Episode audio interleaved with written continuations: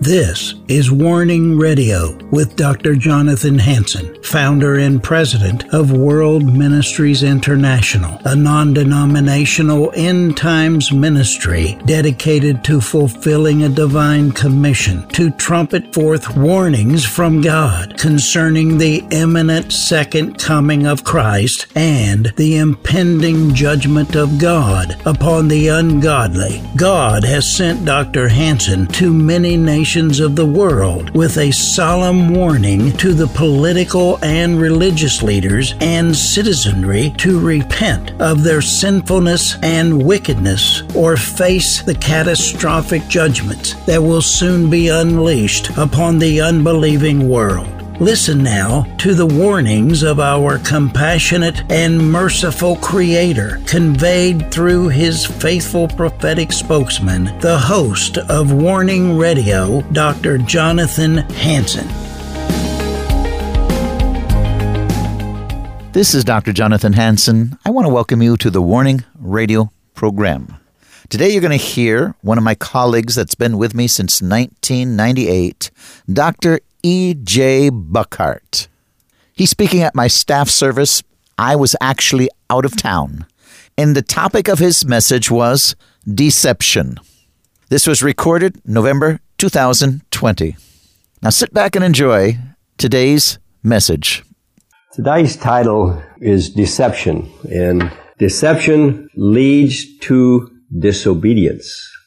And we are living in a society right now of total deception.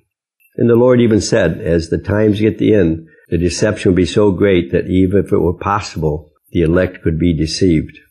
My wife and I, basically every day, there may be a few days you don't, well, we pray for discernment to see through the lies and the deceptions of the enemy. Because if you don't, you're not going to see it. Back in 2013, I talked to a man by the name of Don Stevens. And he was writing a book called Deception in Modern Christianity. And the other day, my daughter, we went into her room and we found this book in there that she was reading. And I have never read it. And he sent this to me back in 2013. I've been trying to get a hold of Don, but I have not yet. But it is one tremendous book. It's not written by a theologian. It's not written by a pastor. It's written by a man who actually grew up on a farm. He became a fireman for the city of Dallas, Texas, and became the deputy chief of the fire department in Dallas. And he was there for 23 years, and then he moved to Lubbock, Texas, where I met him. And there he was the chief of the fire department. But he also does prison ministry.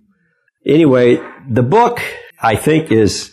because I've been looking at this idea of deception for a long time. But to try to put some of this stuff into words, sometimes you need to look to other people to help you put it into words. And he has done such a fabulous job. And the goal of the book, when he wrote it, was to identify deception in modern Christianity. And if you go on Amazon, the book, it sells for, the book sells for $7.95. And it states this right on Amazon, which I think is kind of interesting. He says, compare, what he's doing is compare modern teachings and the truth of God's Word, show the differences, and publish the truth. Perilous times are coming. Now, once again, this is written in 2013. Perilous times are coming. Morality and godliness are declining in Christian nations. Corruption, violence, and greed are increasing. Opportunity to provide for basic needs of families are declining. We need to have two people working in a family now, sometimes three, just to provide housing and food. Citizens are serving government more than governments serving the citizens. Sound familiar? Threats of war are increasing. Efforts to fix these problems without obedience to God are failing. What can we do? God has given us the instructions. We must seek His truth in His Word, the Bible. Then we must repent of our pride and disobedience and obey His instructions. We've been hearing this message for a long time in this ministry. And hereby we know that we know Him if we keep His commandments. Now I have added this, In order to keep His commandments, we must love Him. And if we truly love Him, then we can keep His commandments. Deception. The words deceptions, I looked up in concordance, and the word that either be deceit or deceitfulness, deceive, or being deceived in others, in the Old Testament, it's 30 times the phrase or the knowledge or the idea of deception appears 30 times. In the New Testament, it appears 36 times. So there's got to be something important when it's that found that many times in Scripture. To help us understand the need, we need to see through the lies and deceptions of Satan in our modern Christianity, and it also in our church, because I think many in the church are totally deceived and they don't even know it.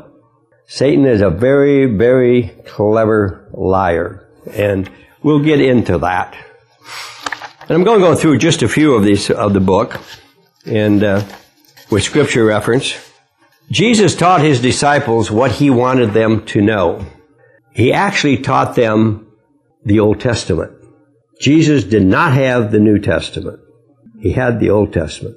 And He taught them from the Old Testament what He wanted them to know. Many people that the disciples taught became one church through many congregations. A lot of them home churches and some not home churches. One church. One church. Jesus did not tell the disciples to teach things of the Pharisees, the Sadducees, the rabbis, and what the great religious leaders taught. Jesus knew that some of those would be taught was not from God. Remember, from Malachi to the New Testament is 400 years. If that was the last book that we know of in the Old Testament, it's Malachi. Because it's 400 years there. If you look in the Old Testament, you'll never see anything about a Pharisee, a scribe, or a rabbi. So it's during those 400 years this thing developed.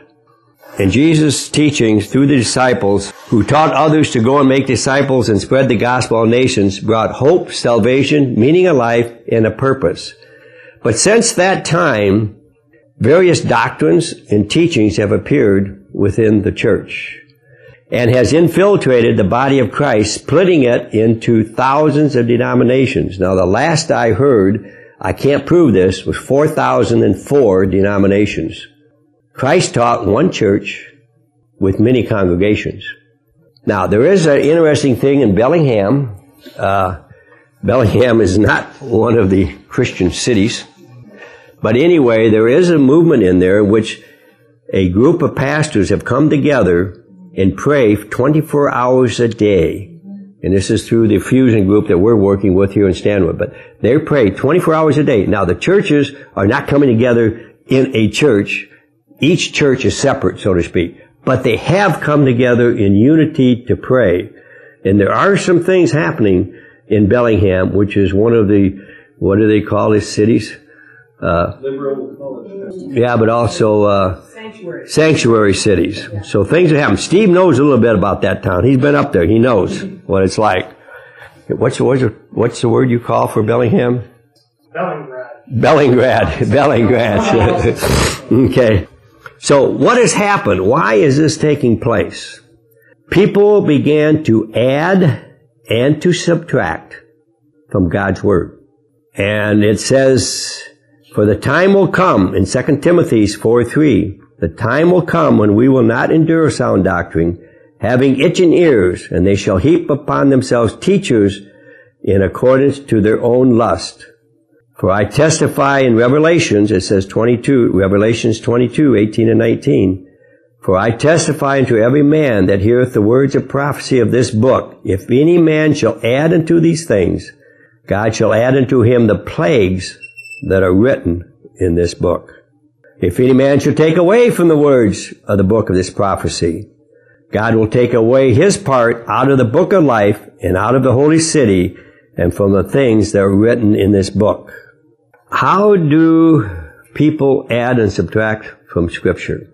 They added to God's Word and added their various thoughts and opinions to their teaching. They took away from God's Word, explaining away and ignoring parts of God's Word. The inspired men who wrote God's Word were inspired of God. Since then, people have written many versions of the Bible. And now, some of these are a good thing, as translations into native language and different people groups. English is one of those. But with these newer translations, could our enemy Satan, the great deceiver, have a motive in trying to influence some of these changes? He says, I believe so. One of the ones I look at in one scripture that really applies out to me is Romans 13:1. It says, we shall be all subject to the higher power, period. Most translations say we need to obey the powers of government. That the enemy has used to get churches to say, whatever the government says, you must obey. They are the higher power. No, there's a higher power than government, and we need to obey the higher power. And we're being put into a situation in America right now where this has to take place. Because if you don't allow Jesus and God to be in control of your life, you are going to suffer some of the plagues and penalties. God says it. It's all in His Word. It hasn't changed. A deception in a doctrine or teaching can be found by comparing what it says to God's Word actually says and does not say. We must seek the truth by studying God's Word, then blindly following people who have blindly followed others who have been deceived by false teachings.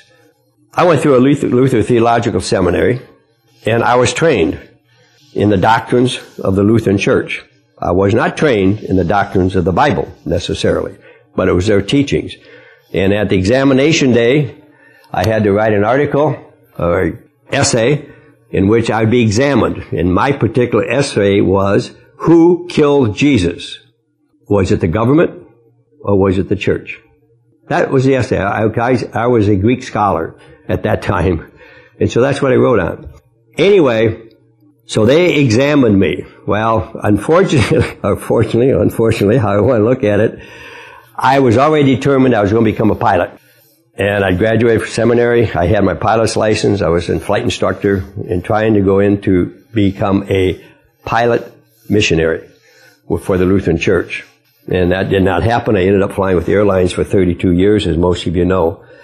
And so all the questions happened to come from my three professors that examined me.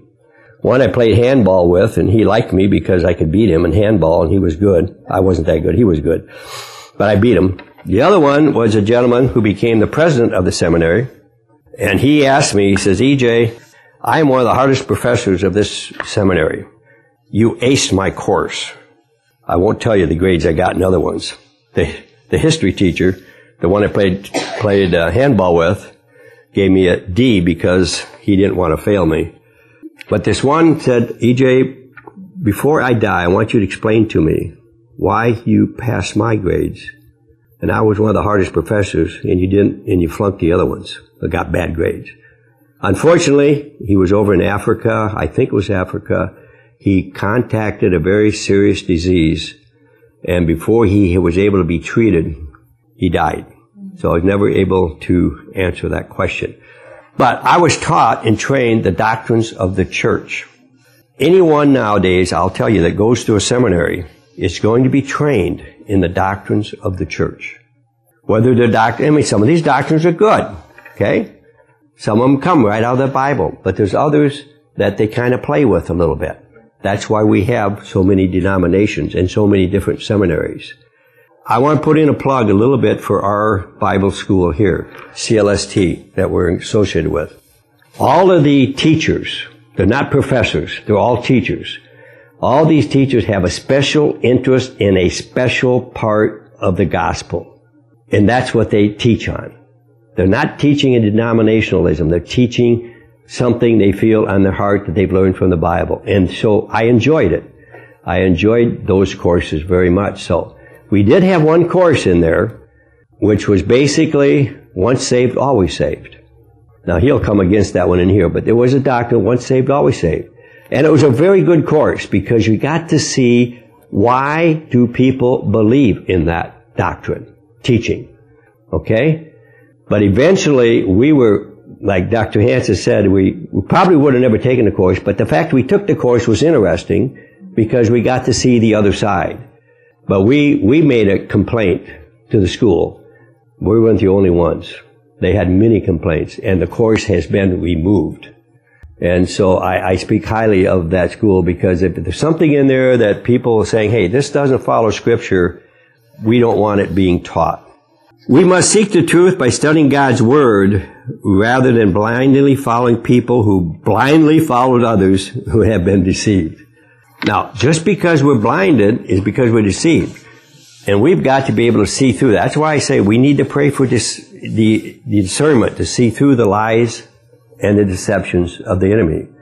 Within the church nowadays, many denominations, matter of fact, I had a contact with the seminary, with one of the people that were out looking for money, you know, to help support seminary. And I had to tell him, I said, I cannot support this seminary anymore because you're ordaining homosexual pastors. I cannot. That's unbiblical. It's unchristian. She said, would you like us to remove your name? I said, yes. And that was the end of the conversation. But that person I talked with has no authority to argue with me in behalf of the seminary. So, I mean, here's what we see, that's doctrines that are coming into the church. And this is blasphemy. This is blasphemy.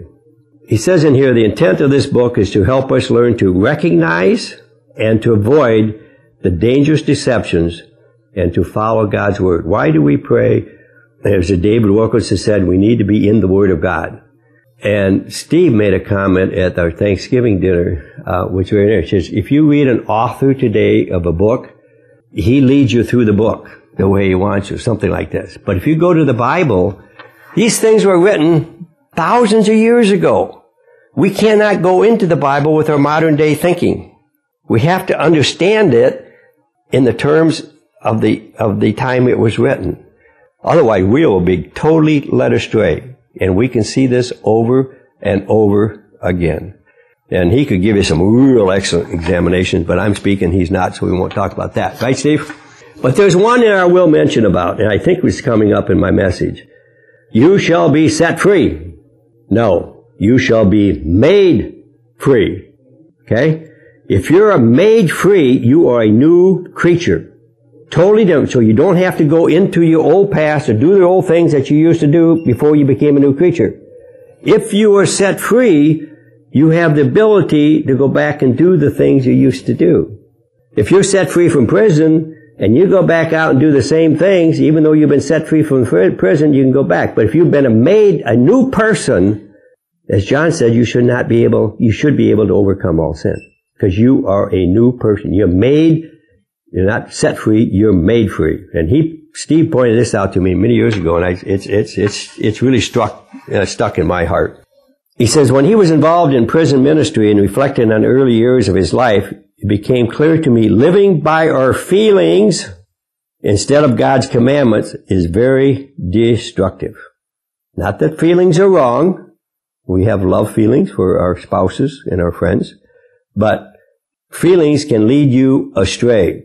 And Satan is very skillful in working through our feelings to get us out of the obedience to God and into destructive choices. When a person focuses on his or her feelings, will find it very difficult to keep God's commandments. A focus on trust and obedience to our God and the truth of His Word will serve us much better. We are at war. Have you heard anybody say that one around here? Well. We are at war. Satan's greatest weapon is deception. He has been successful in using this weapon for thousands of years. He's not new at it. He's very skilled at it, and we got to understand that. And that's what he used against Eve and Adam in the garden, which caused them to sin and to come upon mankind. This is why I say we need to pray for discernment to see through the lies and deceptions of the enemy. Satan still is successfully using deception today against millions of people who are not paying attention to God's Word. I look at some churches, and when you come to churches, they got Bibles. Now they have, I don't know what you call the Bibles and those things, but at least they have the Bible in front of them. But they carry with the Bible. And the pastor leads them, look up this passage, look this up, open up your Bible. And what's the name of the pastor down in California? John McCarthy. He's the one that's really standing up strong and holding worship against the governor's deal. But he always says, now people open it, you that have Bibles, open your Bibles up. But you go to many churches and you won't see anybody carrying a Bible into that church. Now I have to be very careful because some people can come and put that Bible in that little phone, which I don't see, because, you know, this thing is a little bit heavy. And to carry it around all the time, it's, you know, if you can carry it around with something like that, it's kind of nice, okay? Don't get me wrong on that. I mean, it's a great feature, but still, they just listen to what the pastor says, take his word for it, and they walk out the door. And that's not what the Bible says. You're even supposed to, test the pastor, what he's saying. Does it line up with the Bible? And that's why I say we've been blessed in this congregation, because we can take what Dr. Hansen says, and we can take it to the Bible, and we can find it there. First, we can learn to examine what we see and what we hear in order to understand what it appeals to us. If it appeals to our flesh, our selfish flesh, then more to desire to fulfill God's plan for us, the enemy is out there trying to deceive us. The motive of most Satan's strategies of deception is to get people to disobey God, so that their disobedience or their sin will separate them from God and make them servants of Satan. What are some of the strategies? Now, those are taking notes. You can write these strategies down. Let's take a look at some of the strategies that Satan uses to deceive people. Number one, Satan questions God's word. Satan questions God's word. Now, the first four that I give you all come out of Genesis with Adam and Eve. 2, Satan lies. What do you do when your children lie to you? Do we slap or spank them? Should we spank Satan? Caitlin, my granddaughter, wonderful girl of the Lord right now. Pray that she stays that way. But I remember one day I said, Caitlin, she's probably only like 3 years old. I don't know, 3 or 4. I says, Caitlin, and she remembers this. I says, Caitlin, whatever you do, don't lie to Grandpa. I can put up with a lot of things. You can break some of my toys or whatever the case may be, but don't lie to Grandpa. Well, guess what? She's a little girl. She's a little child. She lied to Grandpa. Grandpa caught it. And I spanked her on the bottom. Sorry for those people who don't believe in spanking children, but I spanked her on the bottom pretty hard. Only once. It wasn't 2 swaps. It was one big hard swap. She goes home to her dad. She says, don't lie to Grandpa. He spanks real hard. But you know, I think it worked. Especially when she told her dad, don't lie to Grandpa. He spanks. Now, okay, number 3. Satan often mixes his lies with some truth to make them more deceptive. Satan mixes his lies with some truth to make them more deceptive. And 4, Satan appeals to the selfish desires in people to make sin attractive. That beautiful apple, if it was an apple, a beautiful fruit. Oh, that looks so good. Lust of the flesh, oh. 1 John 2:16 reads, for all that it is in the world, the lust of the flesh, the lust of the eyes, and the pride of life is not of the Father, but is of the world. That's 1 John 2:16. Proverbs 14:12 says, there is a way that seemeth right unto a man, but the end thereof are the ways of death. Okay, strategy number 5. Now we'll get out of Genesis. Strategy number 5. Satan gains success in getting people to disobey God. So anytime we disobey God, we're giving Satan's power. He is no rush. He works through time to cause sin to seem normal to people. In other words, he takes his time to make the sin that we're doing look normal. A good example of that is homosexuality. Now it becomes normal. So even within the church, homosexuality is now normal. Because this is the lie of Satan. If you keep it, It becomes normal. Sin becomes normal. And then you accept it as that. Same-sex marriage, abortion, all of this. It didn't happen overnight that this became sin within the church, but the church has adopted this. This is the seriousness that we're suffering in America, because if there's not repentance by the church, as Pastor said when I was talking to him, she said, we're not going to get the world to repent. But the Bible says, if my people repent.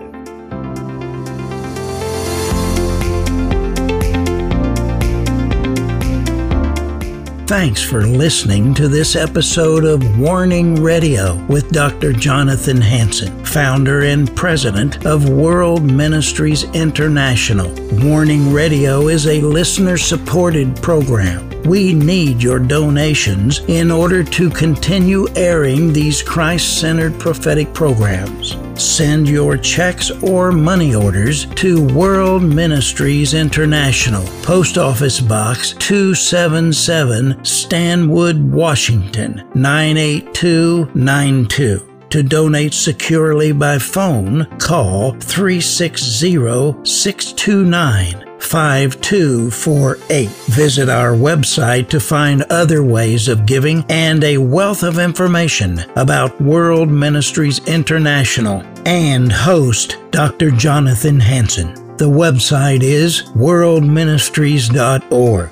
There, you'll also have access to hundreds of previously aired radio programs, made-for-television videos, thousands of articles, Dr. Hansen's books, and travel itinerary. Again, the website is worldministries.org. The phone number is 360-629-5248. Tune in at this same time, Monday through Friday, on this radio station for the next exciting edition of Warning Radio with Dr. Jonathan Hansen. Remember, the Lord is not slow about the promise of His return, as some count slowness, but is patient toward you, not wishing for any to perish, but for everyone to come to the repentance that leads to eternal life.